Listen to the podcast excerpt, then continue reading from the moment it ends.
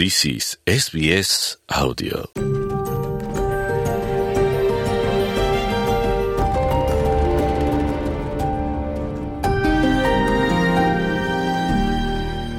Tahun Baru Cina yang juga dikenali sebagai Pesta Musim Bunga kini menjadi sambutan yang turut disambut di Australia. Malahan, sambutan ini begitu popular sekali di Sydney sehingga dianggap sambutan Tahun Baru Cina terbesar di luar Asia. SBS Melayu mengupas sejarah sambutan Tahun Baru Cina dan bagaimana ianya disambut di Australia dan di luar negara.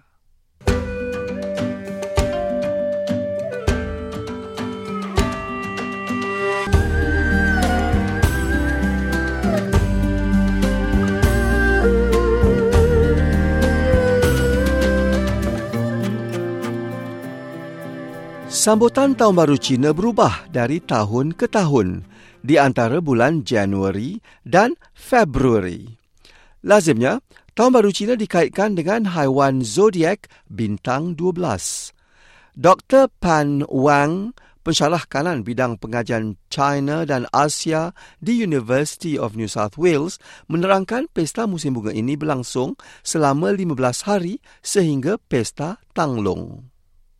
Lunar New Year is the beginning of a lunar calendar year based on the cycles of the moon. It can be also called the Chinese New Year or Spring Festival. It's celebrated in China and other East Asian countries like Korea, Vietnam, Japan, and among uh, Chinese diasporas in many other countries like Australia.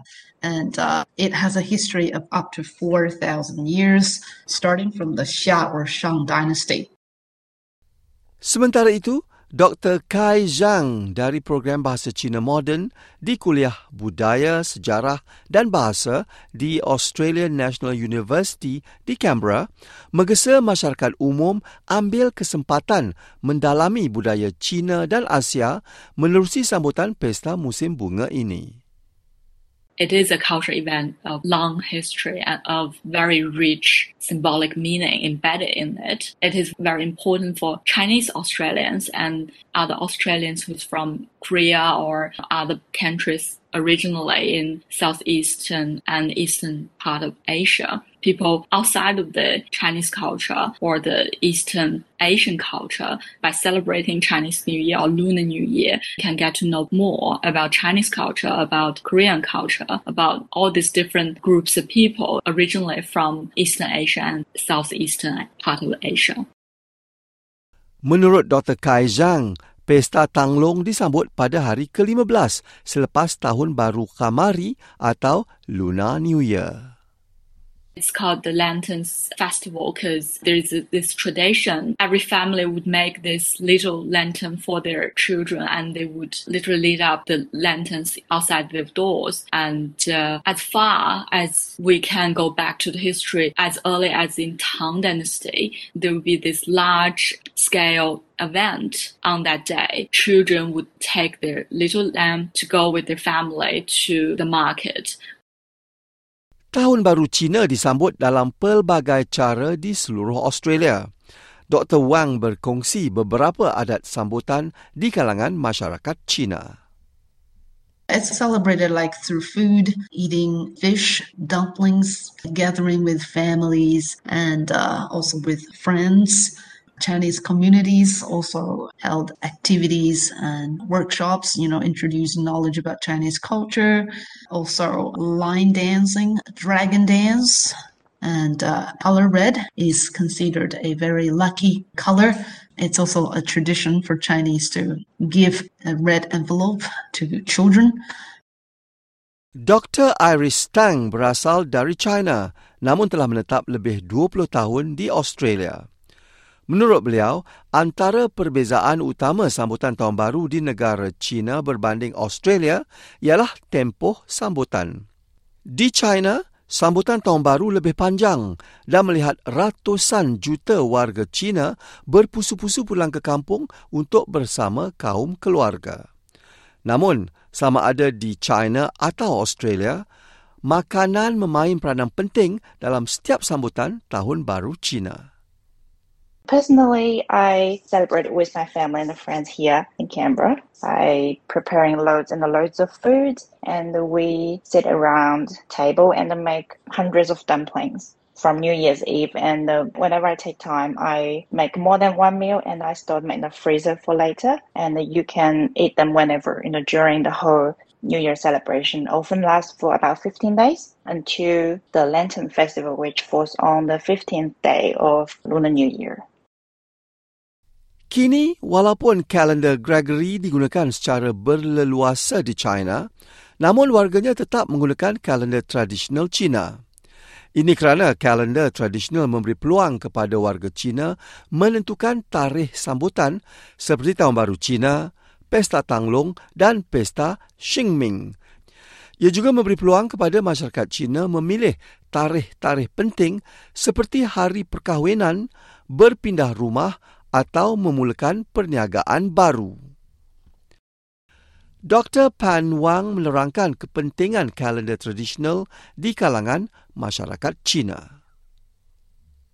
The Chinese traditional calendar is lunar solar. It's formed on the movement of the moon and the sun. So it takes into account both the moon's orbit around the earth and the earth's orbit around the sun. So in this calendar, the start of the month is determined by the phase of the moon. So uh, as in most lunar calendars, months are either 29 or 30 days long. And the start of the year is determined uh, by the solar year. Di sekitar Asia, wujud perbezaan kalender tradisional ini. Menurut Dr. Pan Wang, Tahun Baru Cina jatuh pada tarikh yang berbeza setiap tahun. Kadangkala dalam bulan Januari, kadangkalanya pula disambut pada bulan Februari. It is in between end of January to mid February, this range. So this year happens to be in February. So whichever month, the first lunar month is the beginning of spring and the spring festival is held on that particular day. If you look at the difference between the lunar calendar and the, the Gregorian calendar, the Gregorian calendar is a solar calendar. It's a Christian calendar. So it's based on the position of the sun, basically, in relation to the stars. Dr. Craig Smith ialah pensyarah dalam bidang pengajian penterjemahan bahasa Cina di Institut Asia di University of Melbourne. Beliau pernah menetap di Taiwan dan Korea Selatan dan mempunyai banyak kenangan indah mengenai sambutan Tahun Baru Cina. Dr. Smith berkata di Korea Selatan, Tahun Baru Cina menjadi hari untuk menghormati nenek moyang masyarakat Korea. On uh, New Year's Day, everybody wakes up and um, sets out a meal for deceased ancestors and remember them and uh, offer them drinks. And of course, today, new religions have mixed in with these and old religions as well. So, Buddhist families will recite the sutras on Lunar New Year as well. Dr. Craig Smith berkata, pelbagai aspek sambutan Tahun Baru Cina sebenarnya berasal dari luar negara Cina. Umpamanya, tarian naga yang sering diadakan dalam perarakan Tahun Baru.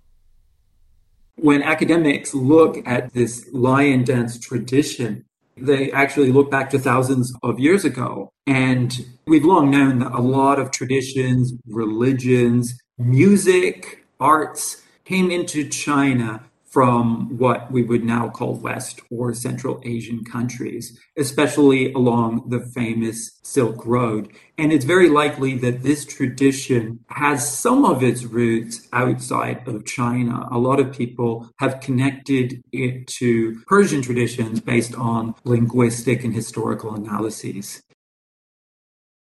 Tahun zodiak Cina bermula dan berakhir pada tahun baru Kamari atau Lunar New Year. Ianya dikaitkan dengan bintang 12, setiap satu dilambangi haiwan zodiak yang mempunyai keistimewaan masing-masing. Kedua belas haiwan zodiak ini ialah tikus, lembu jantan, harimau, arnab, naga, ular, kuda, kambing, monyet, ayam jantan, anjing dan babi. Tambah Dr. Wang, di bawah kepercayaan kaum Cina, Kesetiap 12 ekor haiwan zodiak ini mempunyai legenda tersendiri. start from the Jade Emperor, really, who wanted to convene a meeting. And then there are 12 animals trying to compete and they're trying to get there. And then whoever get first will be uh, listed first. Like the first one was the rat, and the second one was ox. And then other ranks are according to who actually reached the meeting. So it has to do with the legend